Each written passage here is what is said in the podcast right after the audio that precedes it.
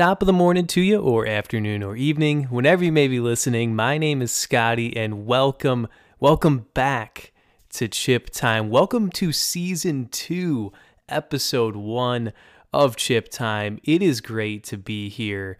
We're back and we're ready to roll. So, for anyone who may be new, this show, this is not the first episode of the show, but we have been on about a two and a half month hiatus where your boy here needed a break.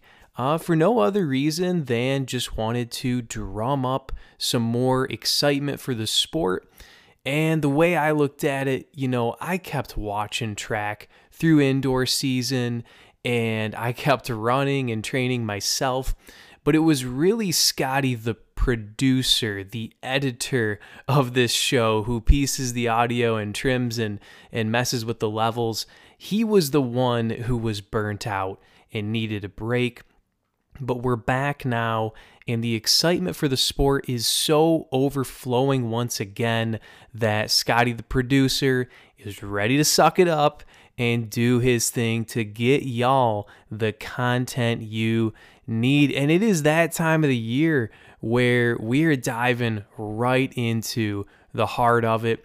NCAA outdoor track season is going on. We're going to highlight some of the meets upcoming this weekend that you will not want to miss, or at least be checking results as the weekend goes along.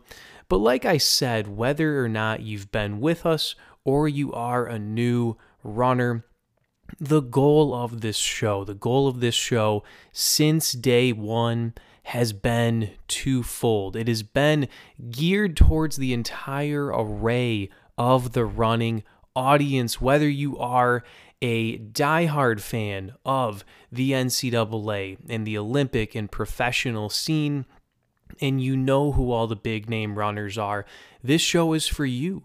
We talk about the big meets, we break it down, we look at who is killing it on the global stage, but also this show is for the local runner who may not know the big names, but you like lacing up your shoes, you like getting out the door, hitting the sidewalks, hitting the trails, maybe just walking, going to local events for the community, the camaraderie. This show is also for you. We dive into stories, whether it is with fellow local runners like myself or with athletes from the NCAA and professional scene. We try to hit the stories behind running because to me, that is what makes this such a special sport and community. And as far as coming back, I am fired up for the interview we have on tap for today's episode. Um, honestly, one of my favorites we've done, including all 40 some episodes of the first season, we got to interview Paul Coglin, the owner of Running Gear in Waterford, Michigan, a store I've been going to since getting my first pair of Asics for seventh grade cross country. And I may have even gotten some shoes there beforehand.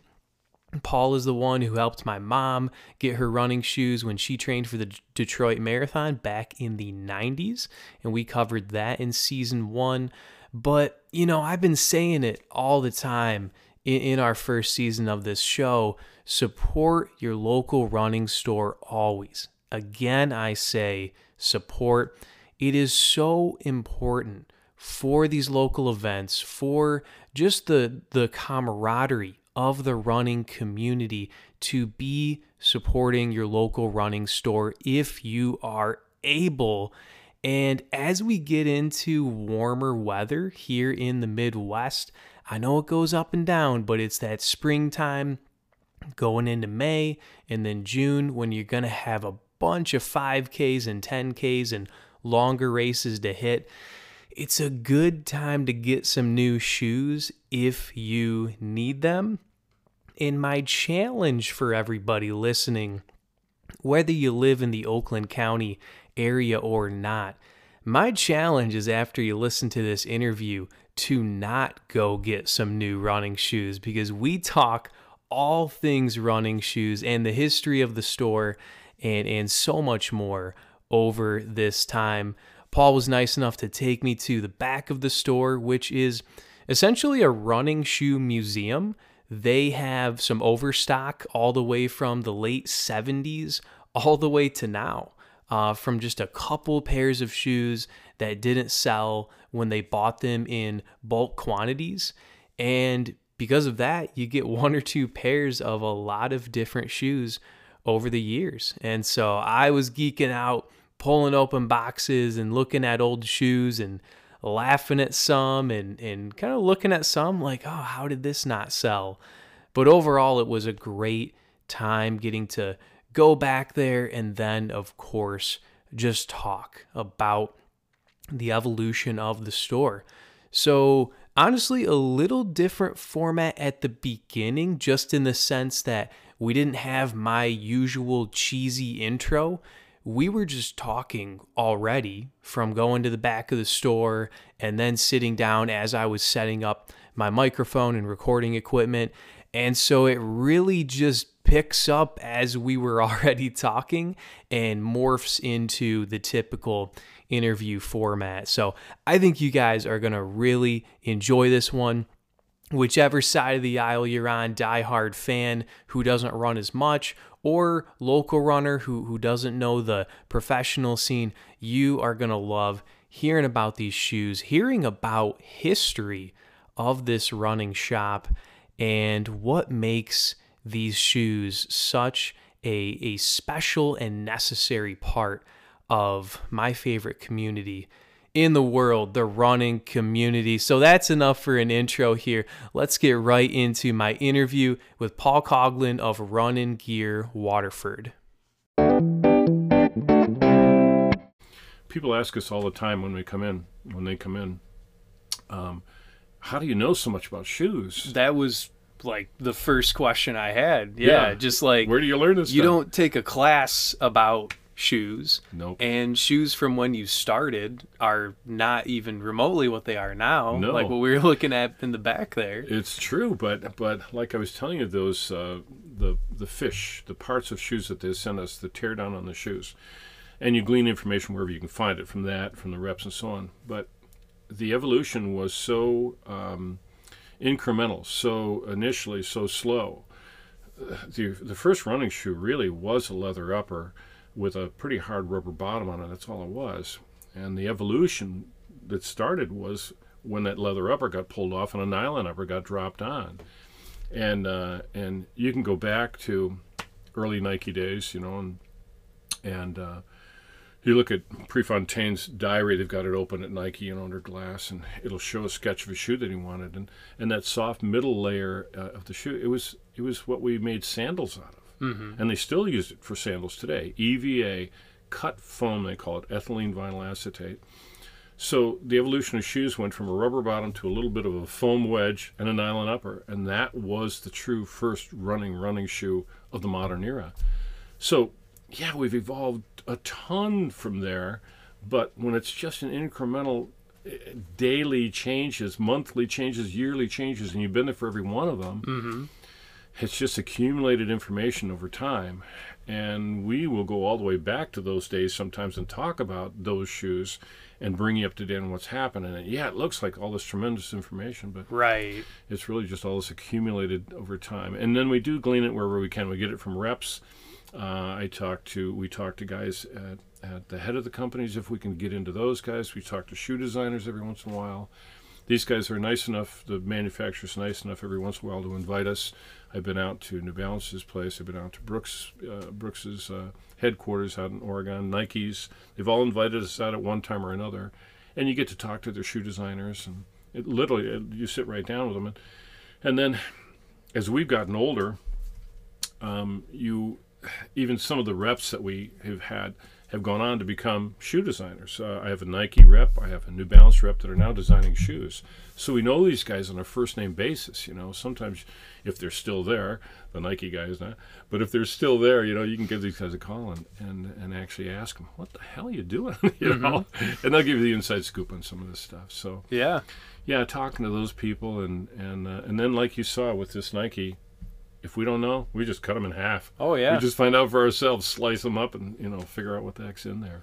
So when there's like a new model of an ongoing series, Mm-hmm. how do you pinpoint those couple changes they made? Is it the reps, the catalogs, Yes. cutting them up if you really want to see what the midsole has going on? Yep.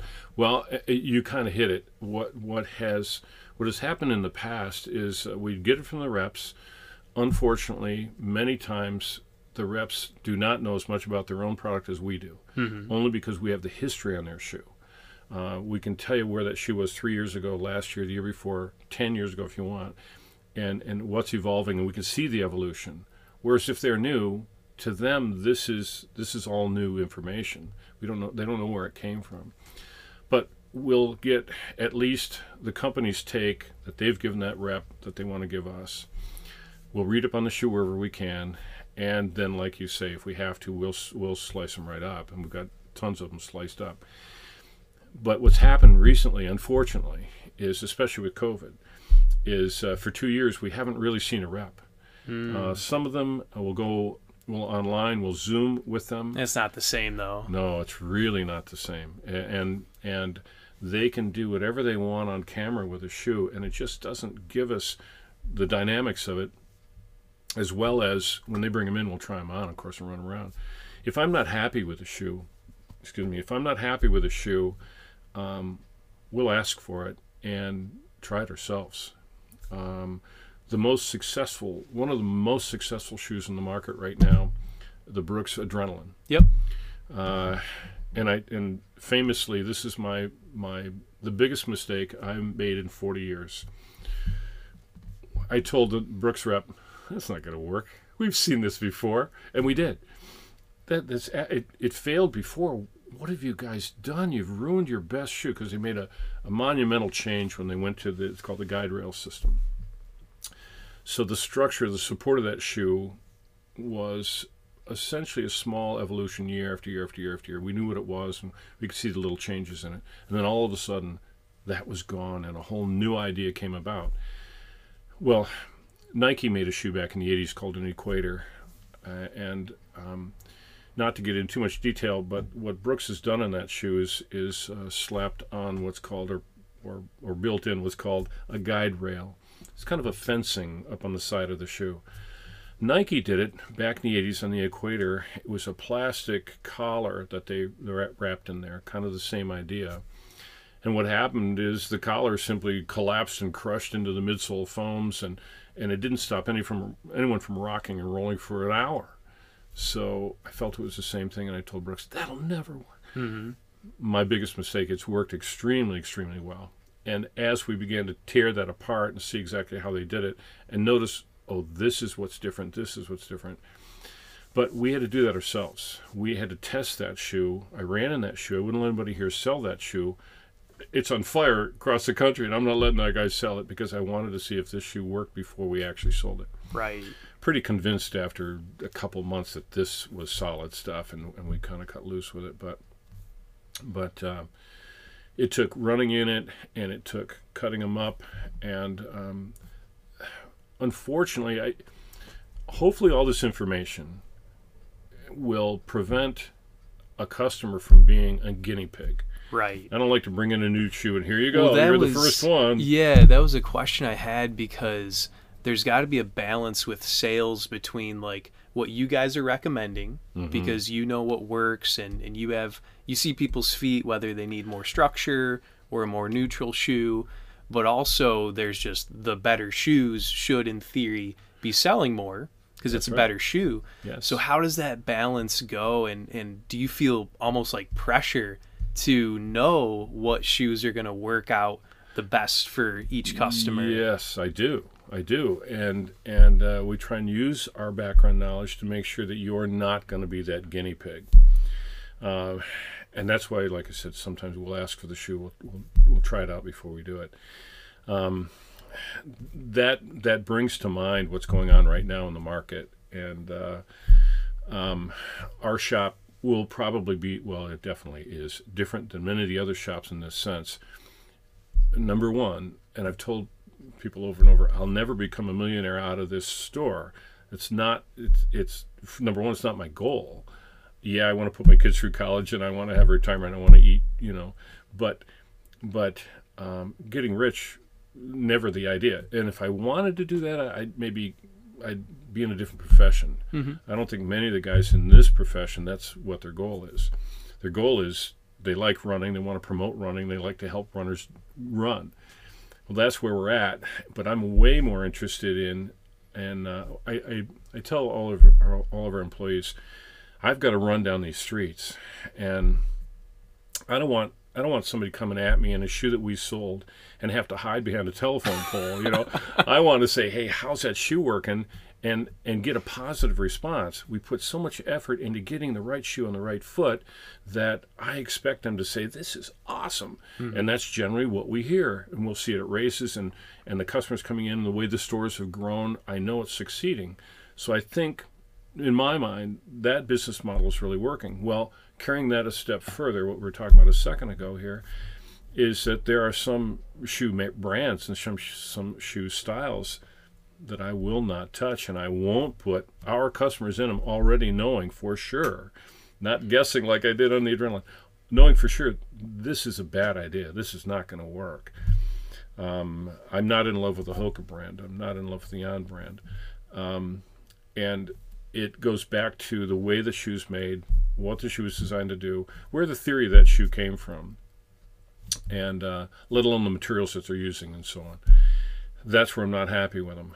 And uh, yeah, I'm really bucking the system. There are there are stores that have made a fortune. Hoka's on fire right now. Mm-hmm. I expect in a year or two that flame to be out. And I don't want my customers to say, oh yeah, I tried that shoe. It didn't work for me. Do you think Not it's just because they're so soft that they break down yes, so easily? Yes, uh, I think it was a reaction to. We went through the minimalist phase, which I didn't like either, and thank goodness we did not participate much in that phase at all. And it's and that's and that's pretty much gone. Well, to me, it was a reaction. If minimal isn't going to work, let's try maximal and generally, like any pendulum, I mean, it, both ends that you swing to are probably not where you want to be. It's somewhere in the middle that generally is going to work best. Not necessarily that way, but we'll try some different things certainly, and and uh, that's where you, you come up with some success and real breakthrough. But at the same time, this shoe is just a reaction to to that minimalist idea. Let's go up big and fat. I don't. I'm not in love with the materials, and I'm not in love with the shoe that has to be that thick and that fat off the ground. For standing still, you're standing at an operating table, okay, maybe. To try and run down the street with a big old pillow strapped to my foot, not a great idea. Besides the fact that I think there are better materials out there. They can give us better cushioning than that one can with as much of it as they want to use. We can get lesser materials, go back down closer to the ground, and not have to uh, not have to just be jacked up. It makes the shoe the the farther up you get off the ground, I think the, the less stable the shoe becomes. Um, on the ons, again, it goes back to our history. We've seen essentially what that shoe does is drill holes in the midsole section. In my mind, that's simply subtracting midsole. I've got foams. some on right there now. There you go, and I know where they came from. Uh, I, I, uh, in in my mind, that's just pulling midsole material out of the shoe. So we have we have pulled a, a good part of the guts out of there, and the structure itself eventually, uh, I believe, collapses. So we not only lose midsole material, but we lose the structure itself collapsing. We lose more cushioning that way. But uh, again, very strong brand in a variety of shops. Um, and but I just don't want I don't want to be responsible for seeing that fail on one of, on a customer, which I believe it's going to on, on any of our customers. So, yeah, it's it's uh, not necessarily a profitable way to think sometimes, but I sleep better that way. Mm-hmm. So. Well, if you if you wind back the clock to when you first took the store over, um, I guess just what made you want to take this on as a yeah. profession? Was it your own? Running background and, yeah. and that led to the passion over time. It did. And yeah how did that well how did that happen i, I think that i, I if, as i look back on it i think that passion was was there and maybe didn't even realize it in that um, i always had this thing for athletic shoes. I like to i like playing with them i like seeing them i like messing around with them in um, in my track days i ran through high school ran through college and in my my i did not use these spikes. Um, I had a very basic spike, but my friends had these Adidas that were made of kangaroo or goat skins or pig skins, and oh man, were they cool, you know? And uh, I, I, maybe I didn't think I was worthy of it. I, maybe I, I should have probably, but but uh, I did okay in college. But um, I just loved hanging around with these things. I loved seeing them and loved seeing what was going on with them. And in track spikes, things were evolving a little bit more than in trainers. Trainers were just these basic, essentially the Converse All Star, the Adidas with a leather upper on it, you know. But I got out of college, I went to work for the local schools, and the first thing I did was um, volunteer to go help with the track team. Coach was glad to have me. Um, so I began to assistant coach, and he went on sabbatical. I got to head coach while he was gone, and in my careers with the schools.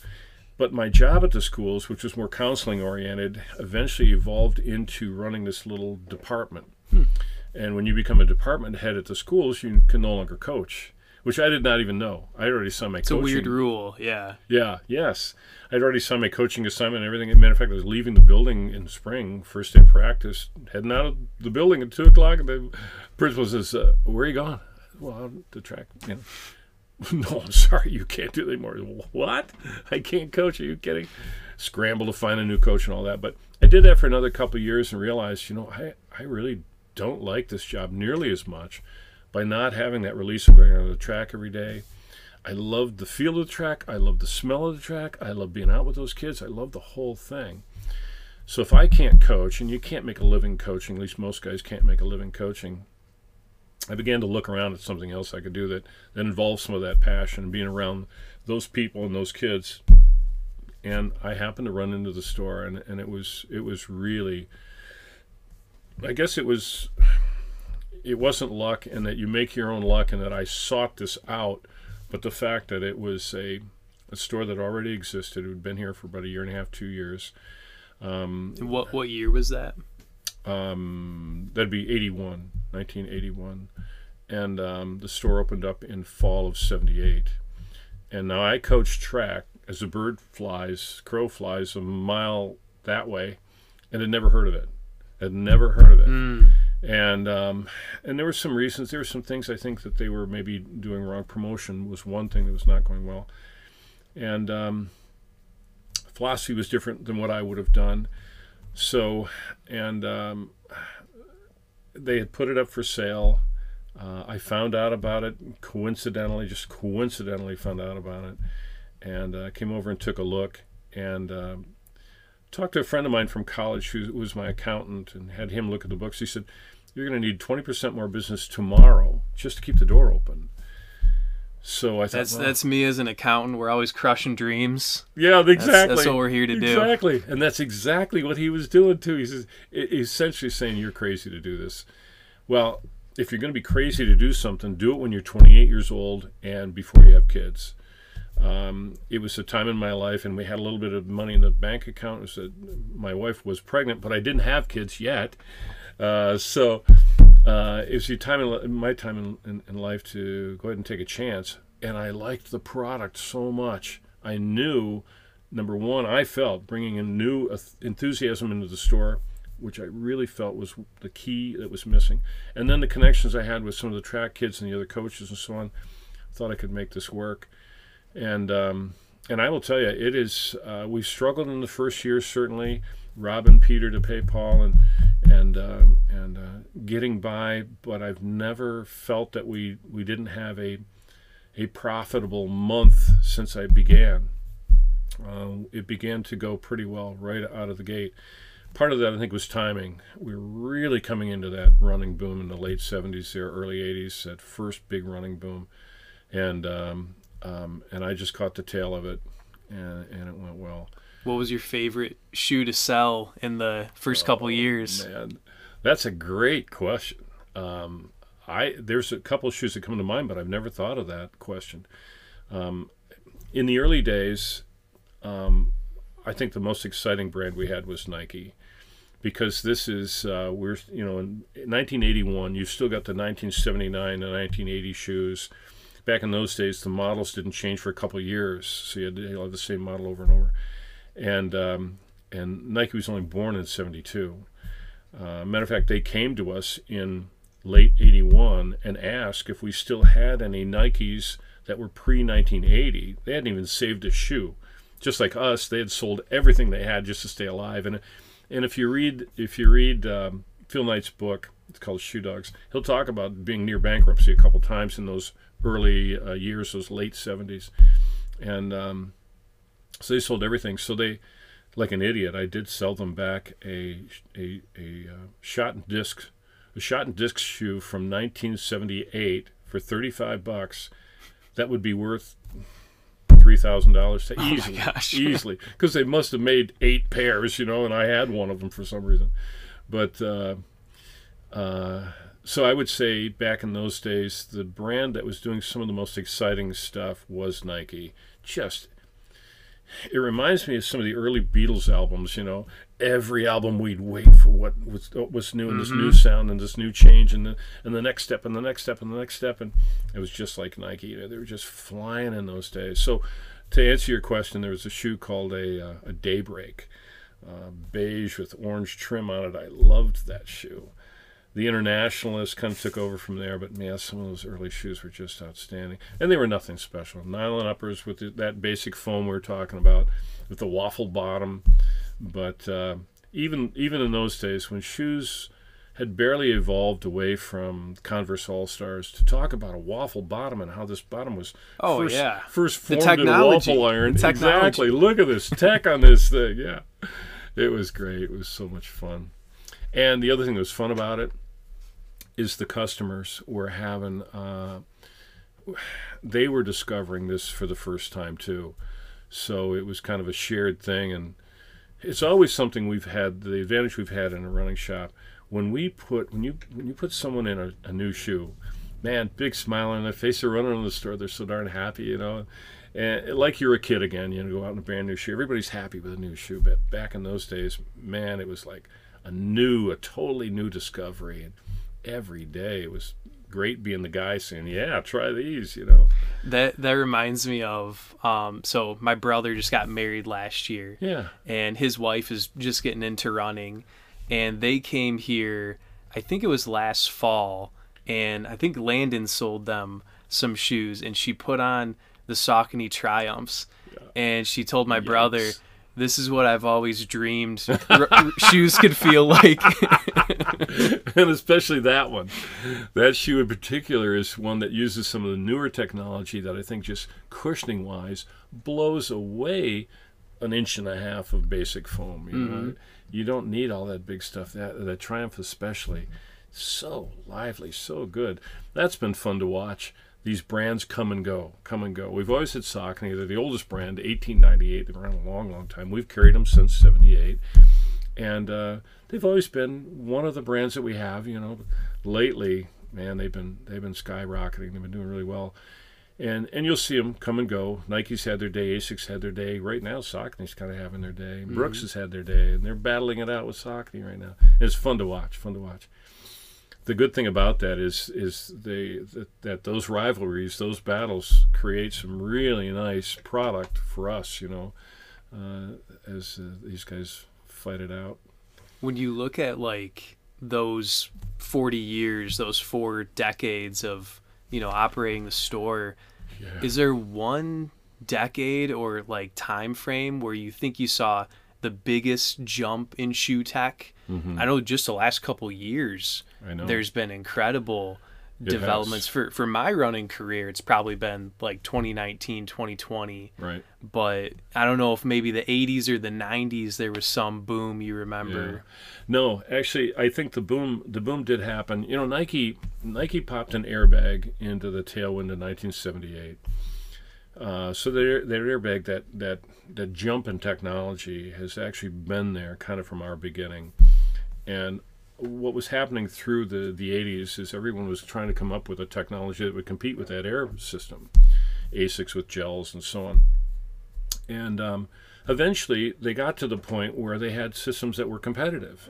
Um, the airbag is still relevant today, but um, a little less so in that everybody else has also produced a very nice shoe in, in many in many cases.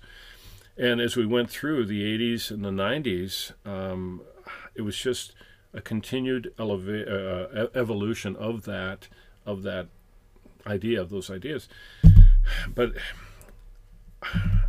I would say as we went through the early 2000s, we were at a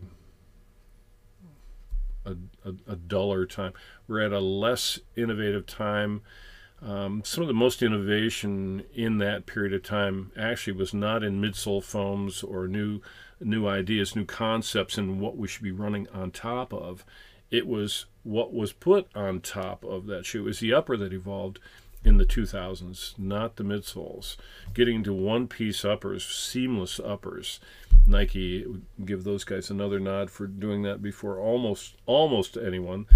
Um, Pearl Izumi did one of the first uh, seamless uppers we ever had, and um, but they took it to Nike took it to a whole new level. That was the evolution there, and now I think you're right. As we've gone through the 2010s, especially in the last three or four years, especially seeing some real nice new thought and emphasis in midsoles. Not only the midsoles, but the shape of the bottom of these shoes, that swooping toe, and so on um, some of the new ideas that they're doing. And it's hard to reinvent running. We've been doing it our whole lives, our whole lives. We've been doing mm-hmm. it for millenniums, and and um, every once in a while somebody comes up with an idea and this says, "Oh yeah, we've been running wrong for the last ten thousand years." I'm not so big on that concept. Uh, I, I think we've we naturally find a way to run that's comfortable for us, and there is no running form that is perfect for everybody, uh, and maybe no running shoe that is perfect for everybody. But these guys um, have tweaked things recently, certainly that uh, um, have made have, have given the shoe a whole new a whole new stride. I, it's it's fun to watch, and, and uh, I'm not sure we're going to see this again uh, for another five or ten years. Uh, I can't imagine. But I've been this way every year. Oh man, they can't do better than this. And next year it's better. Oh, right. they can't do better than this. Next yeah. year it's better. Well, what's crazy right now is like every company is pushing the edge of innovation. Yes. You know, I, I think like the next percents were kind of the tip of the iceberg, and then everyone just went to the labs, and yes. I, I picture these mad scientists just going in with foam and carbon plates. Yeah, exactly. Cooking these up. And as as a runner, it's really fun to try them out and, and race in them. Yeah. Oh no, no question about it. Uh, but speaking of that, I think the more fun times were when when kind of like you just referred to the mad scientists back in the day in the in the 70s 80s and 90s some of these they were guys that had were working the retail floor the night before you know? They come up with these ideas on shoes and yeah let's try this. And again talking to those guys back in the day um, they weren't they weren't they weren't mechanical engineers although many of them were and many of them certainly are now uh, in conjunction with physical therapists and, and biomechanics and so on, uh, they've gone to a whole new degree, and sometimes too far. Sometimes we get they get they get they go out there so far that they we we looked at a few of those. Yes, yeah. exactly, exactly. they get away from from what a, runner might truly want, and uh, uh, but uh, back in the day when it was just uh, normal guys, I mean, just just guys off the street coming up with these new ideas and uh, uh, and watching them work. The evolution of foams, and Nike is still, especially Nike, not just Nike, I shouldn't say that, and the, many of the companies as well. Asics coming up with this new FlyteFoam blended with Kevlar.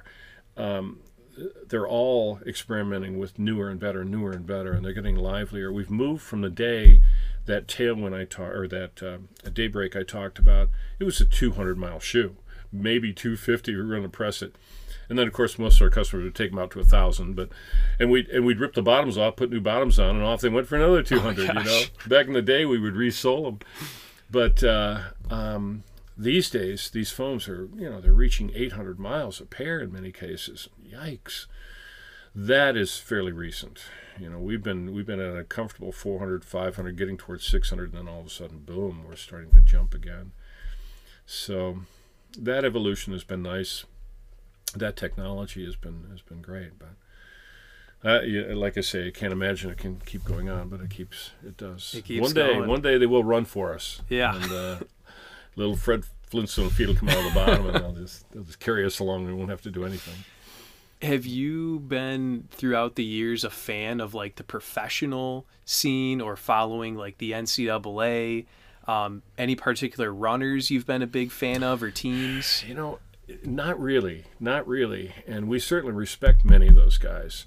But uh, I guess I would have to tell you that the focus of the store changed as time went on.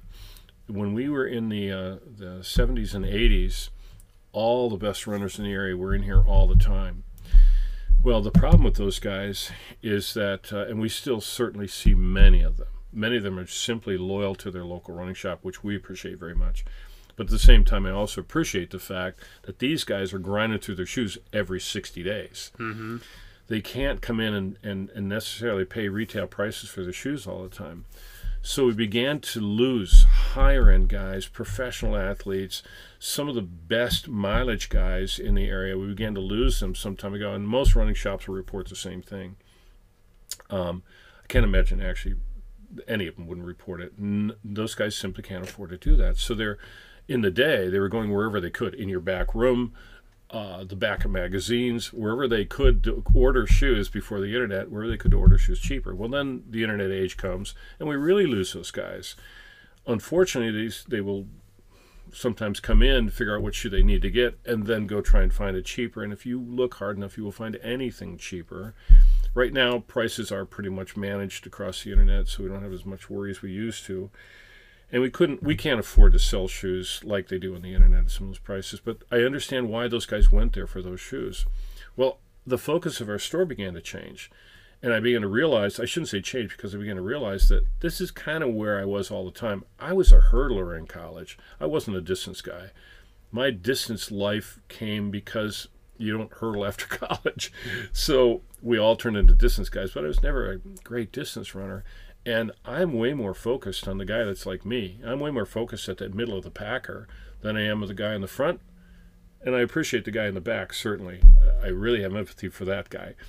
We probably spend more time on that guy than anybody, but but it's that guy in the middle that we kind of that the store focused on. So even as as a store, you might see a running team, not a running club, but a running team out of many stores, and and we've tried it many times with a variety of really really good athletes and um, it's never it's just never been us. Uh, I would rather have a team of, for example, Clarkston has a running club, the Wolf Pack. They've been around for 40 years too, and very faithful, loyal to us, which is great. They're going to go up and run the Great Lakes Relay this year, and for the first time in a long time.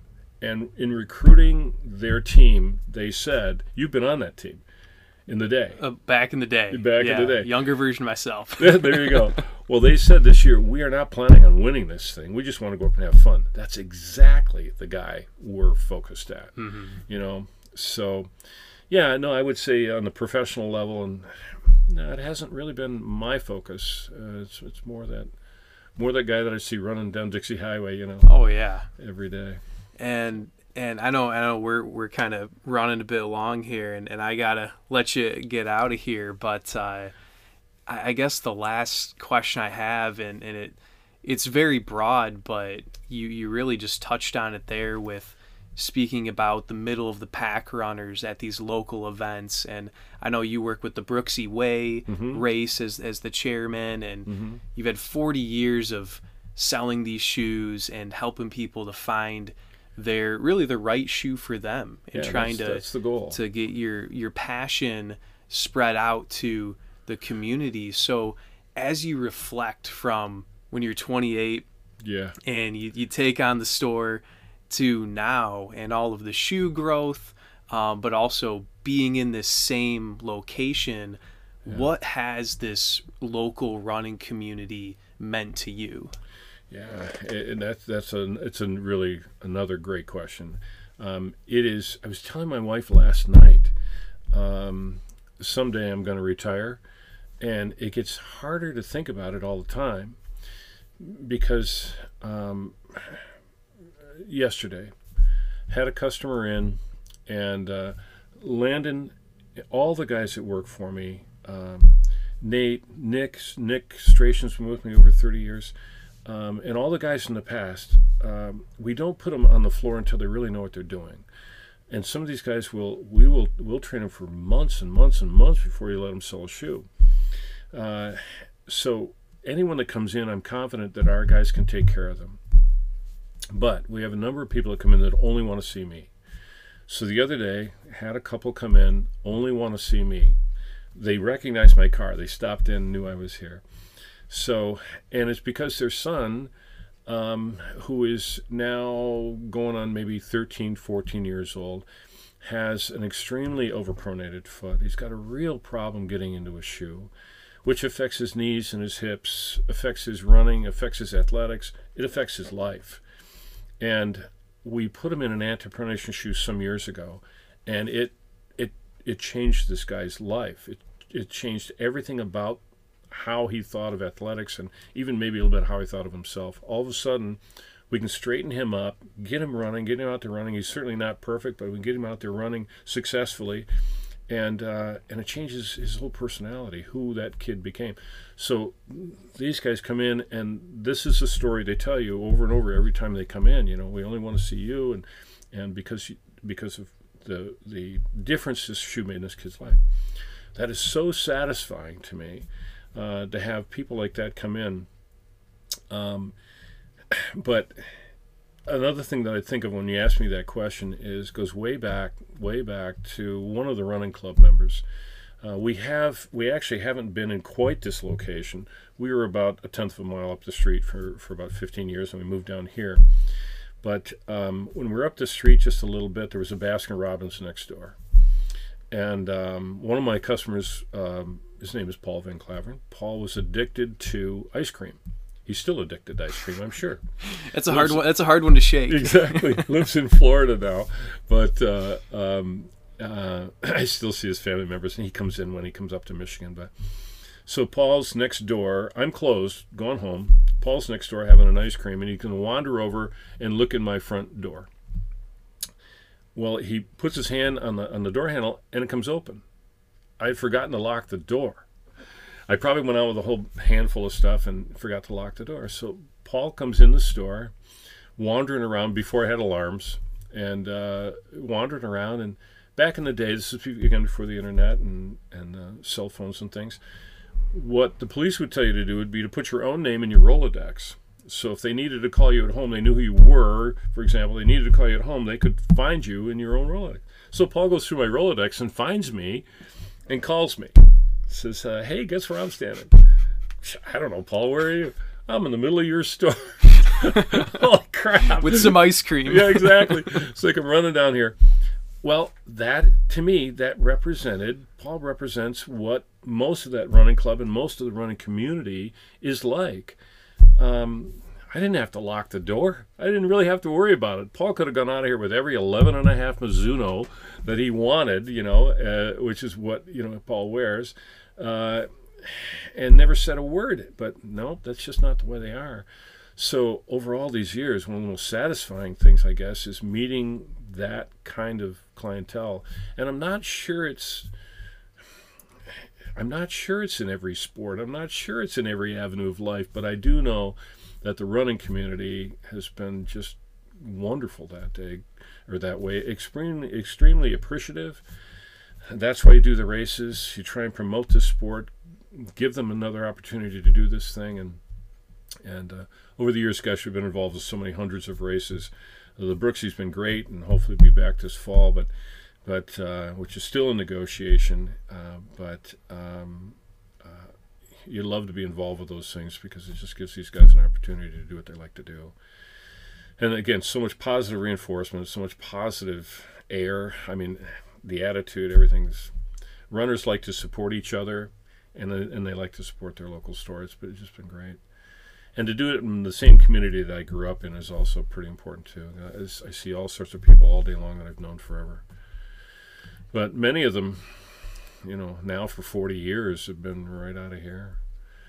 It's been fun to watch people grow over 40 years and what they do and what they become and watch their kids and now their grandkids, you know, move on. Well, we, we have a saying on this podcast, which is support your local running store. Again, I say support. Yes. And, uh, you know, I, I, being someone who started coming here when I was as young as those kids who were in the store when I walked in. Yeah. well, I would hazard a guess that your mom started coming before you. Oh, oh here. yeah, yeah, She ran Detroit when I was three years old. Yeah. Um, she ran the Crim when I was eight months old. There you go. And yeah, I, be, being someone who came in as like a teenager, I see some Asics Gel Nimbus right there. Yep. Uh, GT three thousands. I probably wore some of these Sure. and I became that college runner for a while who was putting in so many miles that I had to go to the internet for a little while. But then Understandable. I've had that next phase as more of the hobby jogger type person Sure. and I can just think to uh, just a little over a year ago, coming in here, you let me try the endorphin shifts. I hadn't even heard of the shoe yet. Yeah. Right. Put those on, felt that cushion heel collar, that speed roll, that lightweight feel, and now 600 miles later, Yeah. I've retired those shoes. I'm back here picking up another. Yep. I wouldn't have had that purchasing experience without coming in here, and I wouldn't have had all the memories I've run in those shoes with over all those training miles. Yep. That's something you can't get from the internet. Well, and I think that is what's going to keep us alive. Uh, let the internet roll.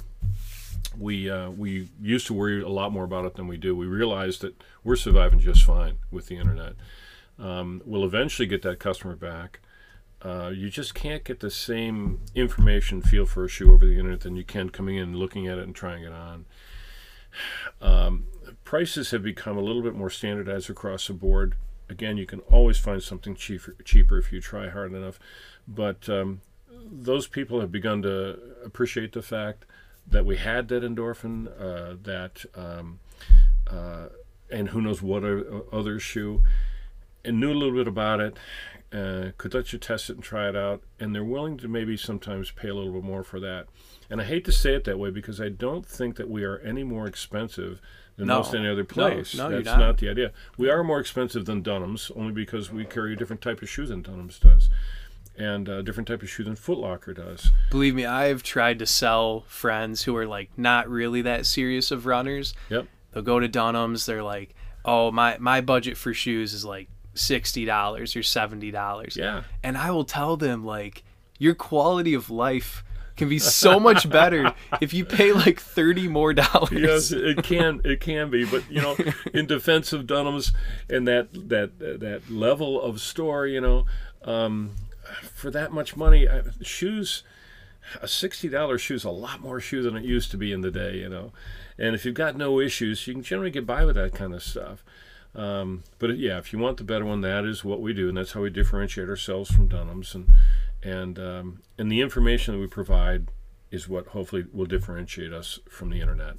So we'll, we'll, we're surviving just fine. We'll continue to survive just fine from those guys. But yeah, support your local run- running shop. Uh, that's it's uh, Saucony uses a motto. It's uh, run big, shop small. I like that. Yeah, I do too. I do too. I think it's uh, Well, as someone who's sort of a mom and pop operation of a podcast, we appreciate you coming on. you support your local Um, podcast. Hey, uh, yeah, support the local podcast. That's right. We're, we're pushing 45 star ratings on, on Apple, so we're, we're small but mighty. There you go. And I, I've had people on the show who have got their shoes here too. So it's Great. it's great being kind of the boots on the ground in this local running community. Me and you just from kind of different sides of it. Yeah. So Yeah. Well, really- we appreciate the support very, very much. oh yeah, I, I appreciate your time tonight. My Um, pleasure. I'm really excited to start running in the shoes I picked up. Oh, good. And yeah, See that? See that? That's exactly what I was talking about. I want you to go out tomorrow and be like, "Yeah, put these babies on, and put these puppies on, and go." Yeah. absolutely. Sounds good. Well, thanks again. You're and, welcome. Thank uh, you. I'm Thank sure. I'm sure I'll be back in soon. Sounds good. We'll be here.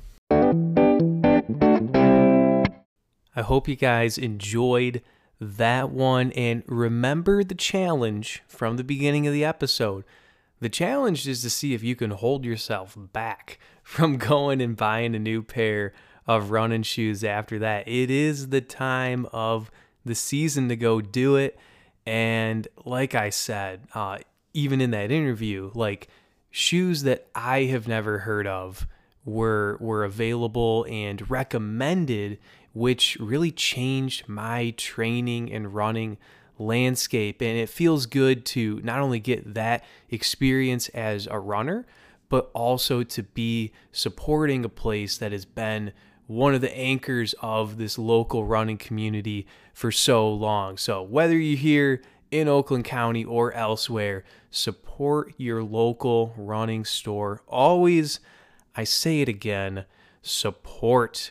So, as we wrap up the show, I am going to do my best to make this quick, but I reserve the right to to uh, break that rule if I want to and get a bit lengthy just wanted to toss out some meets that you need to know about this weekend because we're in the heart of NCAA competition. Hard to believe we're already like, I guess you could say, a third of the way through the outdoor season. It goes by quick. So I wanted to point out a few.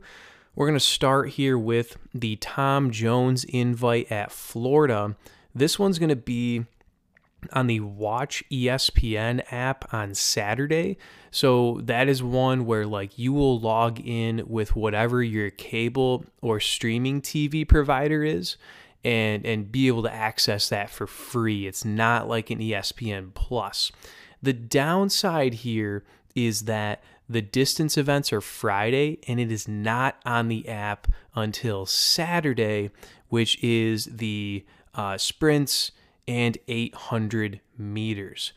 With that being said, I did want to point out that both LSU and Florida will be at this meet. So potentially we could see an 800 meter showdown between Imogen Barrett of Florida, who is leading the women's side of the NCAA with a 202 flat, and Katy-Ann McDonald of LSU, who has a 201 PR. So that could be one to keep an eye on this weekend. Next up, the Bryan Clay Invitational, named after Olympic champion from Beijing in 08, Bryan Clay, the decathlete for the United States. And this one, unfortunately, out of my price range, FloTrack Pro. FloTrack Pro for this one and they did not have heat sheets available. So I'm not sure exactly who's going to be here, but I will say, looking at team schedules, Colorado, NAU, Stanford, and Oregon all had this listed. So you've got that potential of, you know, Nico Young, Abdihamid Nur, um, the Oregon guys, Colorado. We could see some big names. You just don't know for sure who is going to be there. The big distance events for Bryan Clay are Thursday, which is when I am getting this episode up. So, not really much of a preview, but since heat sheets weren't available, it wasn't going to be much of a preview. Anyways, Anson's FloTrack, I'm not going to be able to watch it. Next up, here we go. So, so this is the one I wanted to to break out a bit more because we have heat sheets. Uh, Mount SAC relays, the Mount San Antonio College relays. This is one of the biggest outdoor track meets every year. I mean, the other two I mentioned are, are no slouch meets, those are good meets. Uh, the NC State women are going to be at Tom Jones as well, that first one I mentioned. But Mount SAC brings a lot of professionals and top collegiates. We got people who want to hit world standards. We got collegiates who want to run, you know, school records and get into their respective regional meets. So, Mount SAC of all the track meets coming up this weekend is the biggest one.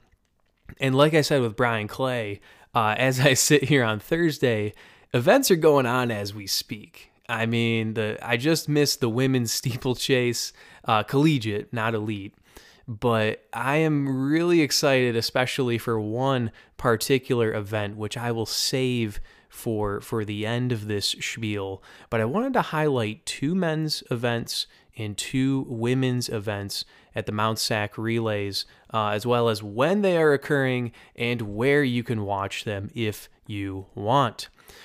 The first one I have is the women's 1500 meters. So, like I said, uh, a mix of collegiates and professionals. Actually, this one is, is pretty much a full pro field, this women's 1500. This features Elise Cranny, who just ran the 5K indoor American record and was one second off of Molly Huddle's outdoor American record in the 10,000 meters. But she claims that she is a 1500 meter specialist. She trains with the Nike Bowerman Track Club, and uh, we are going to see her go up against Dani Jones of New Balance, who is a former NCAA champion. And, you know, another name that caught my eye here is Berenice Cleyet-Merle, who was a Division two legend, and we're talking like just took home uh, one or two national titles indoors just a few weeks ago. I believe she has gone pro now, so that would probably suggest she was out of eligibility. But one of the goats of D2 stepping up to a pro field with Elise Cranny and Dani Jones. This one's going to be 7:10 p.m. Eastern Time, uh, Saturday, and it's going to be on Runner Space Plus. Unfortunately, because what they're doing here is CNBC, which you should have with a typical cable package. They are going to be showing some of Mount SAC relays. Um, they're calling a small portion of it the USATF Golden Games, which is a bit confusing because it, seems like two different meets are going on, but it's actually just like a two hour slice of Mount SAC relays. What they're doing is, for, for probably ratings purposes, they are showing exclusively the sprints, throws, and pole vault. They're not showing any distance events in that two hour span uh, from 5 to 7 p.m. on Saturday. And if you heard me, like I said, this is at 7:10 p.m. on Saturday. So 10 minutes after the CNBC broadcast uh, is the women's Elite 1500, and they're not keeping it on the regular station. So Runner Space Plus, if you do have an account, you're going to get all of Mount SAC, uh, the the entire stream. And that included events yesterday that started and going all the way through Saturday. And as I bring up a couple more events here, I may try to sway you because I'm going to be honest with you guys. You know, I'm honest that FloTrack, it's expensive, it's pretty mediocre content, it's not for me. Runner Space Plus, what I typically do is I purchase a month of it at a couple times a year, just like two or three times a year. I pay that $12 and I try to just wring out the towel for as much running content as I can get. And the reason I bring that up is this is a good time to do it. Think about this middle of NCAA outdoor, right? If we stretch it for a month, we're going to get upcoming Oregon meets. We're going to get Drake relays. There's going to be good content to get. And by the time you get to the end of May, after that month expires and you cancel it, you're going to get NCAA regionals, which is a free stream, nationals, free stream, and you know uh, American championships and, and world outdoors, which are on your, your cable channels. So little little economics there for you. Uh, I will be throwing down for Runner Space Plus.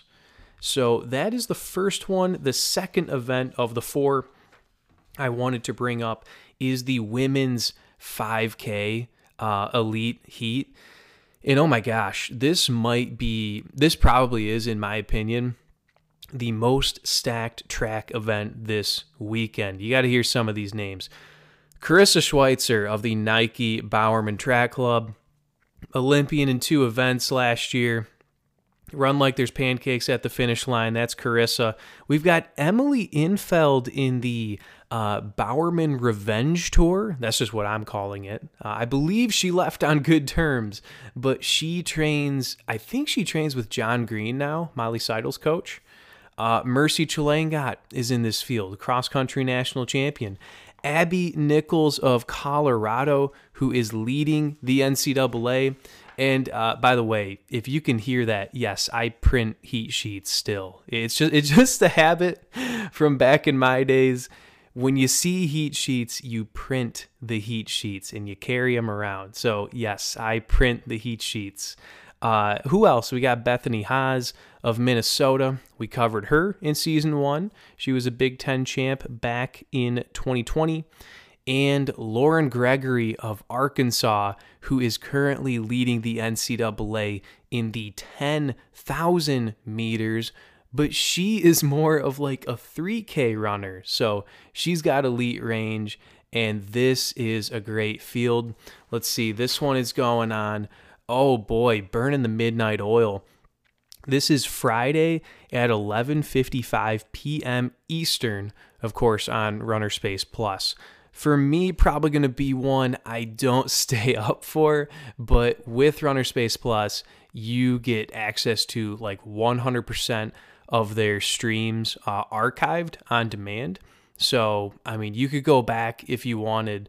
Um, I would actually recommend this if if you get the account um, you can watch that Oregon Twilight meet from last year between uh, Cooper Teare, Yared Nuguse, and Cole Hocker. Oh man, crazy, crazy 1500. Uh, all right, we got two more I got to cover here before we get out. We have the men's 800 meter uh, invitational elite. This one is going to be on CNBC at 5:40 p.m. on Saturday. And it's got some good names. It's got Bryce Hoppel, who just picked up a bronze medal at World Indoors.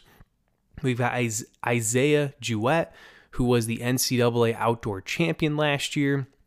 We've got Eric Sowinski, man, who just does yeoman's work pacing all these Diamond League meets, but he's not pacing this one. He's going for that W. Um, Sam Voelz from Notre Dame. We've got um, who else? Who else? Jonathan Jones. He was just second place at NCAA indoors. So that is a pretty good one as well. But I have one more Mount SAC Relays event to bring up.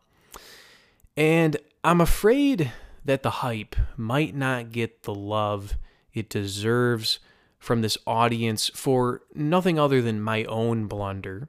The fact that I am saying this so close to when this event takes off. As I am recording this, it's like an hour and, and 10 minutes from the gun going off for the men's 3,000 meter steeplechase.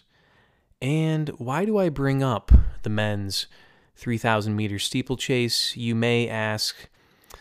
I have two words for you Evan Jager. Evan Jager, he is back. He is back in his event, the steeplechase, for the first time in years. Man, he's hopped in to a bunch of those time trial 5Ks that Bowerman Track Club does. But Evan Jager, the American record holder at 8 flat, the 2016 Olympic silver medalist, the 2017 world bronze medalist, he is making a long awaited return to the steeplechase. And man, it's on at 10:25 p.m. Like I said, from as I'm recording this, it's in like an hour. But when I saw that, I I literally like stood up in my chair at work, and people looked around like, "Do you have a question?" And I was like, "No, I don't." Evan Jager is back. And I was, it's like it's like when the bat signal goes off. Like you stand up when you see that. It is a call to action and this call to action is that Evan Jager is back. Oh my goodness. Well, you know, we're we're going to try to get these episodes out about once a week.